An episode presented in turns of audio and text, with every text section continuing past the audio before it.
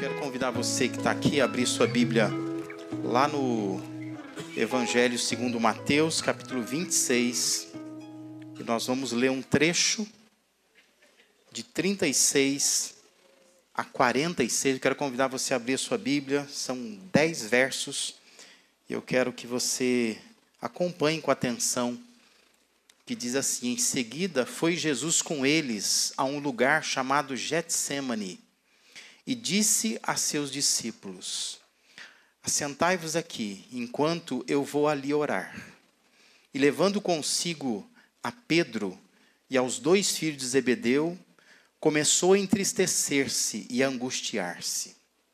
Então lhes disse: A minha alma está profundamente triste até a morte. Ficai aqui, vigiai comigo. Adiantando-se um pouco, prostrou-se sobre o seu rosto, orando e dizendo: Meu pai, se possível, passe de mim esse cálice. Todavia não seja como eu quero, e sim como tu queres. E voltando para os discípulos, achou-os dormindo e disse a Pedro: Então nenhuma hora pudestes vós vigiar comigo? Vigiai e orai, para que não entreis em tentação. O espírito, na verdade, está pronto, mas a carne é fraca. Tornando a retirar-se, orou de novo, dizendo: Meu pai, se não é possível passar de mim este cálice sem que eu beba, faça-se a tua vontade.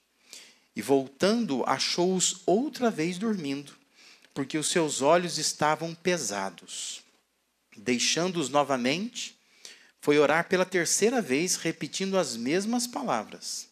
Então voltou para os discípulos e lhes disse: Ainda dormis e repousais. Eis que é chegada a hora, e o filho do homem está sendo entregue nas mãos de pecadores. Levantai-vos, vamos, eis que o traidor se aproxima. Amém? O que ocorreu com Jesus no Getsemane realça a humanidade de Jesus. Né? A gente sabe que é, quando você percorre os evangelhos, você tem é, exposta nos evangelhos a divindade de Jesus, exposta a humanidade dele. Mas aqui nós temos, de uma forma muito realçada, muito viva, a humanidade de Jesus. Como ele, ele se demonstra humano aqui, semelhante a nós. Eu não sei como foi a tua semana, como foi teu dia, como estão sendo né, os seus dias, esses meses que restam para o final de ano mas talvez se você, a semelhança de Jesus, começou a se entristecer, a se angustiar, né? Porque mais um ano está acabando, as coisas vão é, cessando, o dinheiro também vai acabando, é, as perspectivas vão se fechando e você começa a se entristecer, a se angustiar, a semelhança de Jesus aqui. Mas é importante que nós entendamos que, ainda que Jesus fosse gente como a gente ali, né, no Getsemane, nós nunca vamos passar por aquilo que ele passou. Você pode passar pela, pela pior angústia, a maior tristeza. Mas nós nunca vamos experimentar uma angústia no nível, na profundidade e da natureza que ele experimentou. Porque às vezes a gente começa a achar que nós sofremos tanto quanto Jesus sofreu. Isso não é verdade. O que Jesus sofreu é coisa única.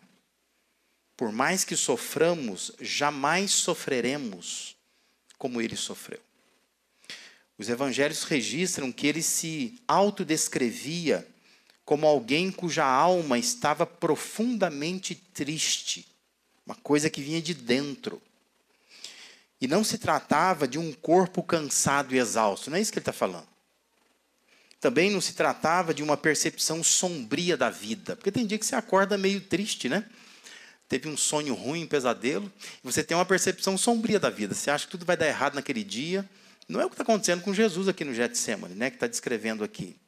Também não se tratava de uma crise existencial dele, e nem de uma fase de questionamentos que todos nós vivemos, né, algum período da vida.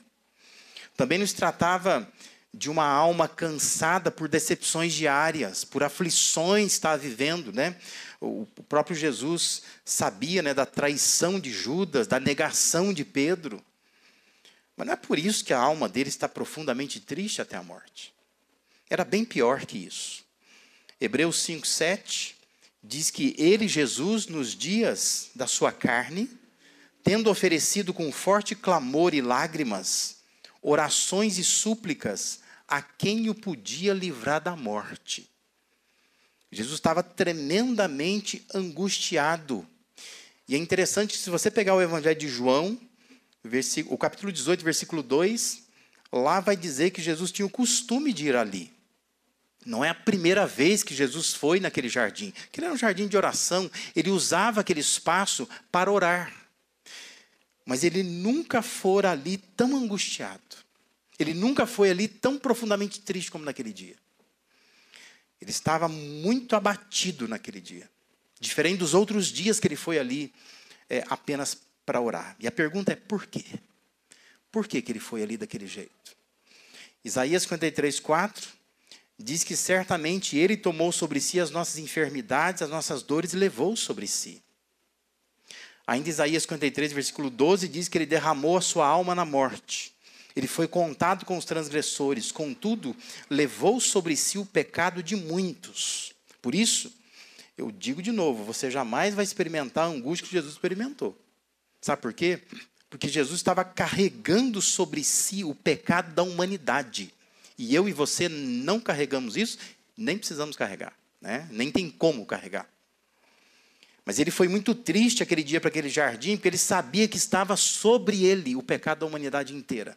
Ele teria que levar isso na cruz do Calvário, levar isso adiante. Ele está angustiado por conta disso. A alma dele mergulhou no horror do pecado da humanidade. Ele enfrentou a ira de Deus sozinho. E isso é uma coisa que nós nunca vamos enfrentar. Porque Deus em Cristo já nos poupa disso. Marcos, na sua narrativa, conta que Jesus prostrou-se em terra e orava para que, se possível, lhe fosse poupado daquela hora. Essa era a questão, né? É possível me poupar daquela hora, dessa hora que eu vou passar agora, né, de levar sobre mim o pecado da humanidade inteira? Por isso, eu e você, nós nunca vamos sentir a tristeza naquela profundidade, daquele modo, e naquela natureza que Jesus está sentindo. Uma tristeza que vem por conta da responsabilidade que ele tem. Entenda que o Getsemane não se trata de um vacilo de Jesus, não é isso. Não é que ele está ali dizendo assim: ah, Deus, é tão difícil, será que o senhor pode mudar os teus planos? Não é isso. O Getsemane traduz a consciência profunda que Jesus tinha. Não era brincadeira o que ele ia passar. Ele sabia disso. Ele está querendo demonstrar para os seus discípulos, para nós agora, sabia que isso ficaria registrado, para o Pai, quão difícil é passar por essa hora.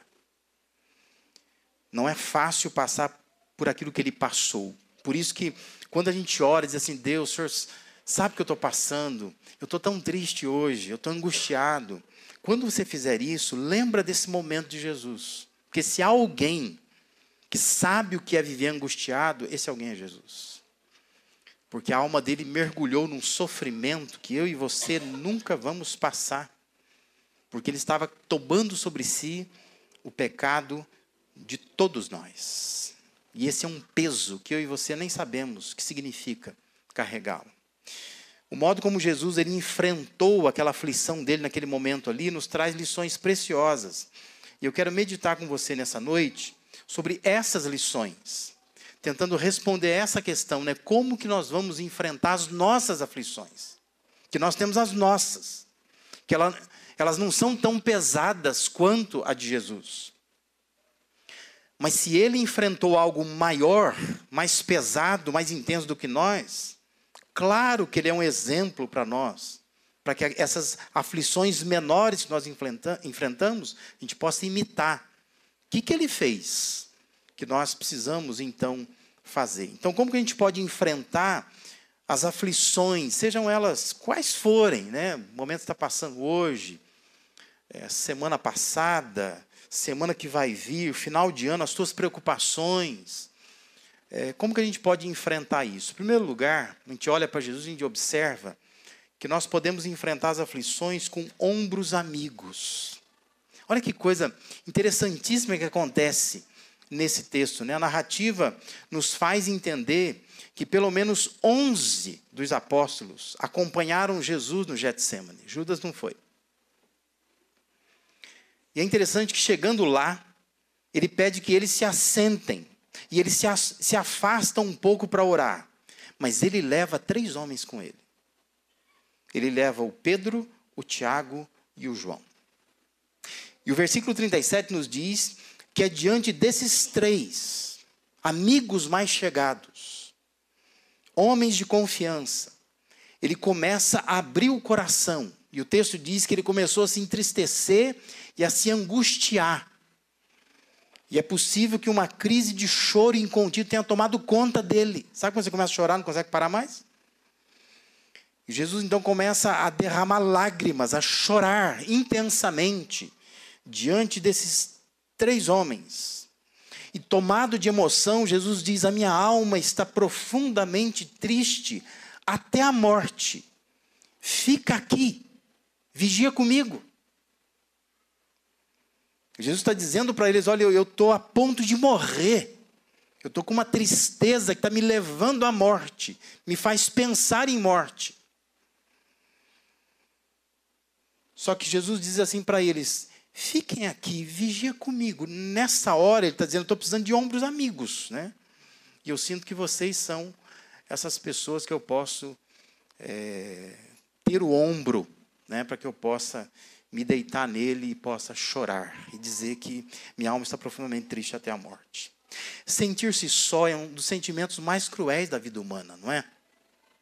Tão ruim quando você, você pensa, eu não tenho ninguém. Não tem ninguém. E às vezes você tem 5 mil amigos no Facebook. Você tem milhares de seguidores no Instagram. Mas quando você pensa, eu precisava conversar com alguém. Quem? Você não tem ninguém. Você não tem um ombro amigo. E por isso que é difícil enfrentar essas aflições que a vida acaba permitindo que a gente passe. Porque quando nós estamos em momentos de aflição, nós precisamos de ombros amigos. A sensação de não ter ninguém, ela é assustadora. Jesus estava dizendo àqueles três homens: não me deixem só. Fiquem aqui, orem comigo. Eu preciso da companhia, da presença, do cuidado de vocês. Por isso, entenda: gente precisa de gente. Todos nós precisamos de ombros amigos. Nós vivemos um tempo de isolamento. Né? As pessoas acham que não precisa de ninguém, eu me basto. Só que veja que nem mesmo o Filho de Deus, nem mesmo o nosso Jesus, ele dispensou o cuidado, a oração, a presença, o ombro dos amigos no momento de aflição. Então nós não podemos desprezar. Todos nós precisamos de gente. Jesus precisava de gente. Então, enfrente as suas angústias com ombros amigos. Peça a Deus, Deus, me dê esses ombros. Me mostre essas pessoas de confiança com as quais eu possa abrir o coração e enfrentar essas aflições. Porque se você estiver tentando enfrentar suas aflições na solidão, no isolamento, isso vai ser muito ruim para você. Porque nem Jesus fez isso na hora da dor mais intensa, quando ele diz que a sua alma está profunda, profundamente triste até a morte, ele pede para esses três homens: fica aqui, ora comigo, eu preciso de vocês nessa hora. Se Jesus, sendo Deus encarnado aqui na terra, não desprezou a presença de pessoas, não despreze. Pessoas são importantes na sua vida. Você precisa de ombros amigos. Então, você quer ter um bom fim de ano, enfrentar bem suas aflições, enfrentar bem esses momentos de tristeza, procure alguém. Procure um ombro para conversar, para orar, para estar junto com você. Porque todos nós precisamos aprender com Jesus como é que se enfrenta aflições. Não se enfrenta aflições enfiando dentro do quarto, se trancando lá, ficando sozinho. Se enfrenta aflições buscando pessoas. Quem são as pessoas que podem de fato me ajudar? Ora a Deus, peça a Deus que Deus há de levantar um Pedro, um Tiago, um João, né? E vai te abençoar, te dando pessoas certas, para que elas possam te socorrer na hora da sua aflição.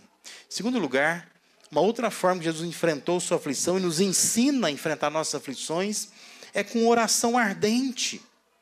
Ou seja, nós precisamos de pessoas, precisamos, mas nós precisamos de Deus também. Veja que o verso 39 diz assim: que adiantando-se um pouco, ele prostrou-se sobre o seu rosto, orando e dizendo: Meu pai, se possível, passe de mim esse cálice. Perceba como que as relações de Jesus elas vão se afunilando. Se você lê o, a sequência do, do, dos evangelhos, é algo, é uma coisa muito curiosa. Jesus está com as multidões. De repente ele deixa as multidões, ele se tranca numa casa para celebrar a ceia do Senhor com 12 homens.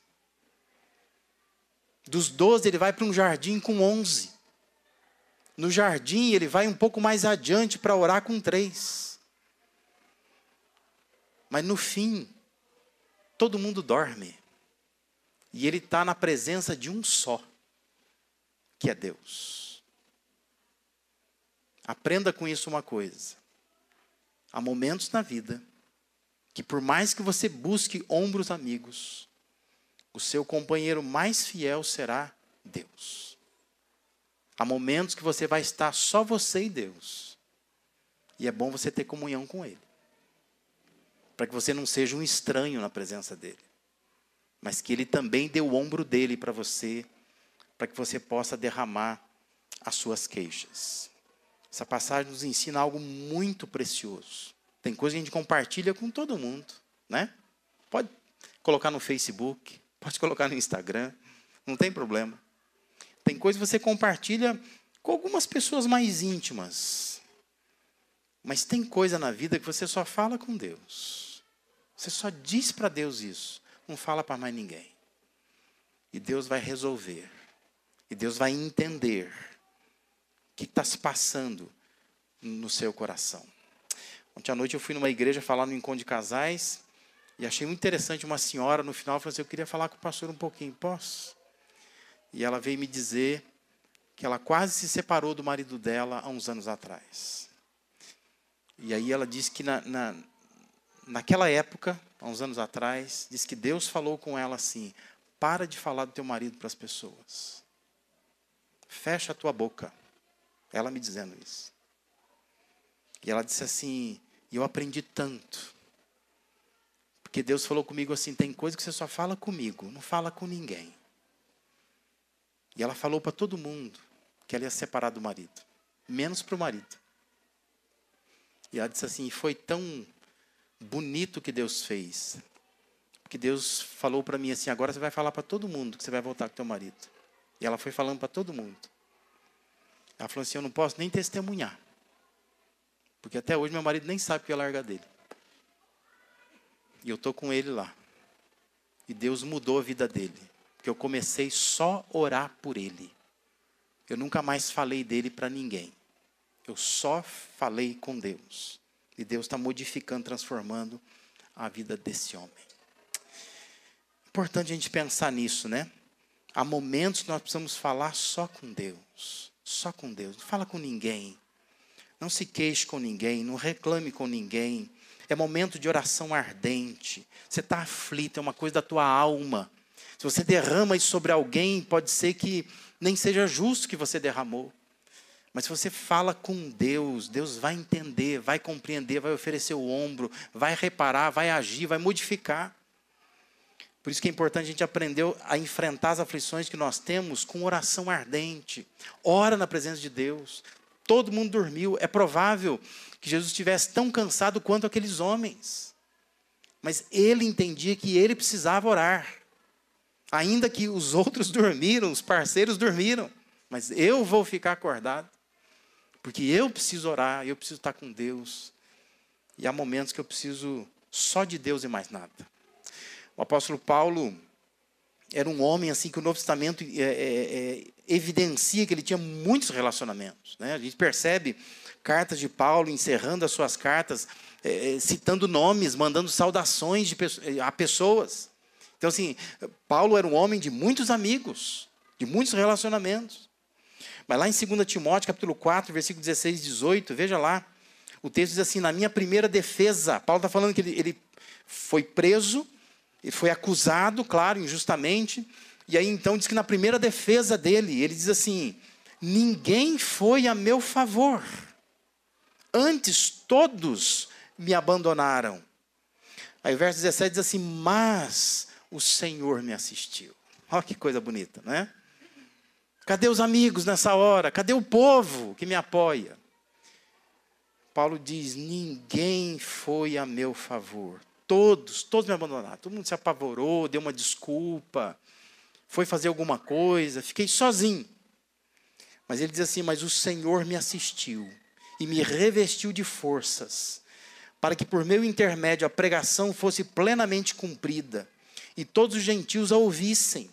E fui libertado da boca do leão. O Senhor me livrará também de toda obra maligna e me levará salvo para o seu reino celestial. A Ele a glória pelos séculos dos séculos. Amém. Percebe? Paulo dizendo assim: tem momentos que eu fiquei só com Deus. Todo mundo me abandonou. Mas Deus foi suficiente. Ele me livrou do inimigo, ele me libertou. E por isso eu dou glória a Ele. Porque há momentos que ninguém vai estar com você, mas Deus não vai te abandonar. Por isso, entenda nós precisamos aprender com Jesus. Enfrente as suas aflições com oração ardente. Busque os ombros amigos, mas não deixe de orar. Porque Deus ainda é o melhor ombro, que você tem que se debruçar sobre ele, clamar a Deus, passar noites às vezes orando, buscando, porque Deus pode. É ele só que pode modificar qualquer situação. E em terceiro lugar, a gente aprende com Jesus como que a gente deve enfrentar as aflições a gente enfrenta também com obediência absoluta. Ou seja, nós precisamos de ombros amigos, precisamos de oração ardente, estar na presença de Deus, mas nós precisamos também, a semelhança de Jesus, nos conformar à vontade de Deus. Obedeça a Deus. Verso 39 diz: Meu Pai, se possível, passe de mim esse cálice. Mas termina assim: Todavia, não seja como eu quero, e sim como tu queres. Tua vontade, mais importante que a minha. Verso 42: Meu pai, se não é possível passar de mim esse cálice sem que eu beba, faça-se a tua vontade. Presta atenção numa coisa. Nem o Filho de Deus deixou transparecer que fazer a vontade de Deus seja uma coisa fácil. Não é. O próprio Jesus demonstra isso. Não é fácil fazer a vontade de Deus. Mas ele diz: eu preciso obedecer. Obediência absoluta. Faça-se a tua vontade. Se for pela vontade humana, enfrentar o horror do pecado, enfrentar a cruz, saber que eu sou Deus aqui na terra, mas ser crucificado, ter uma coroa de espinhos cravada na cabeça, virar motivo de chacota, ser cuspido na cara não é fácil para mim nem para você, imagina para Jesus, né? Ele sabia que enfrentar aquele momento não era fácil. Mas ele está dizendo assim: é assim que Deus quer, assim eu vou fazer. A gente enfrenta aflições com obediência absoluta. Como eu já disse, não é que Jesus estava para desistir, não é isso. Não é que ele não estava disposto a fazer a vontade do Pai, mas sim que ele, Jesus, estava profundamente consciente do tamanho da sua tarefa. Que eu estou para fazer muito grande. Sei disso. E ele quer demonstrar para nós que fazer a vontade de Deus não é coisa fácil. Lucas, quando Lucas escreveu o seu evangelho, essa mesma passagem, Lucas diz que o seu suor se tornou em gotas de sangue. Os profissionais da área da saúde dizem que o corpo humano, no lugar do suor, pelos poros sai sangue quando a pessoa está numa situação de extrema aflição. Apavorada. Dá um distúrbio no corpo. E ao invés de suor, sai sangue. E diz que isso aconteceu com Jesus. Lucas 22, 44 diz que estando em agonia, orava mais intensamente. E aconteceu que o seu suor se tornou como gotas de sangue caindo sobre a terra. Você já teve a experiência de você estar fazendo alguma coisa e de repente o nariz começa a sair sangue? Né? Você acha, não, aconteceu, né? Imagina a cena, Jesus está orando, de repente começa a pingar sangue. Aflição, estando em profunda agonia, ele começa a suar sangue. Nesse momento, Jesus está demonstrando que o que Deus quer que a gente faça não é algo fácil. Não é. Requer obediência absoluta. Então entenda, a gente precisa de gente, gente precisa de Deus, mas a gente precisa se ajustar ao que Deus quer. A gente enfrenta aflição ajustando a nossa vida ao que Deus quer. Então, se você está diante de um momento angustiante, verifique se a sua angústia não tem a ver com a vontade soberana de Deus. Se a sua angústia não é porque você está lutando com algo que Deus quer. Então você vai enfrentar bem esse momento se você disser como Jesus disse: faça a tua vontade, não a minha. O que eu estou querendo é escapar. O que eu estou querendo é fugir da situação. Mas eu quero fazer a tua vontade e não a minha. O que Deus quer nem sempre é o mais agradável no momento, mas não tenha dúvida. O que Deus quer sempre será o melhor no futuro. Às vezes no momento não é. Remédio amargo, não é? Quando você toma, nossa, não estou afim. Mas depois você olha para trás e fala, foi bom eu ter feito a vontade de Deus. O que Deus queria para mim era melhor. O que eu estava querendo era só uma forma de escapar, só uma forma de fugir, só uma forma de buscar um conforto. Mas o que Deus que é para mim, às vezes na hora é angustiante, é difícil, dói. Mas quando você olha lá na frente, valeu a pena. Porque eu fiz a vontade de Deus. Paguei o preço. Obedeci absolutamente aquilo que ele queria. Então, eu quero que você fique com essas coisas nessa noite aqui. Como é que você enfrenta suas aflições? Nós precisamos de relação com gente. Nós precisamos de ombros amigos. Então não despreze. Não despreze a ajuda de pessoas que Deus coloca no seu caminho. Deus está te dando pessoas. A igreja é para isso, para a gente conhecer pessoas. A gente é, encontrar parceiros, parceiras de caminhada. Para orar com a gente, para chamar pelo WhatsApp durante a semana, para dar um telefonema, para dizer: olha, preciso de você. Para compartilhar alguma coisa. Claro que você não vai ficar abrindo a sua vida para todo mundo, mas sempre há alguém alguém que você pode confiar, alguém que você conhece, reconhece, caminha junto e vai ser um ombro amigo para você. Nós precisamos de comunhão com Deus, de oração ardente. Busque a Deus, confie que Ele jamais te deixa só. Talvez você olhe e fale, mas não tem amigo nenhum mais, agora perdi todo mundo. Mas Deus você não perde. Deus é o seu amigo. E Ele vai te amparar.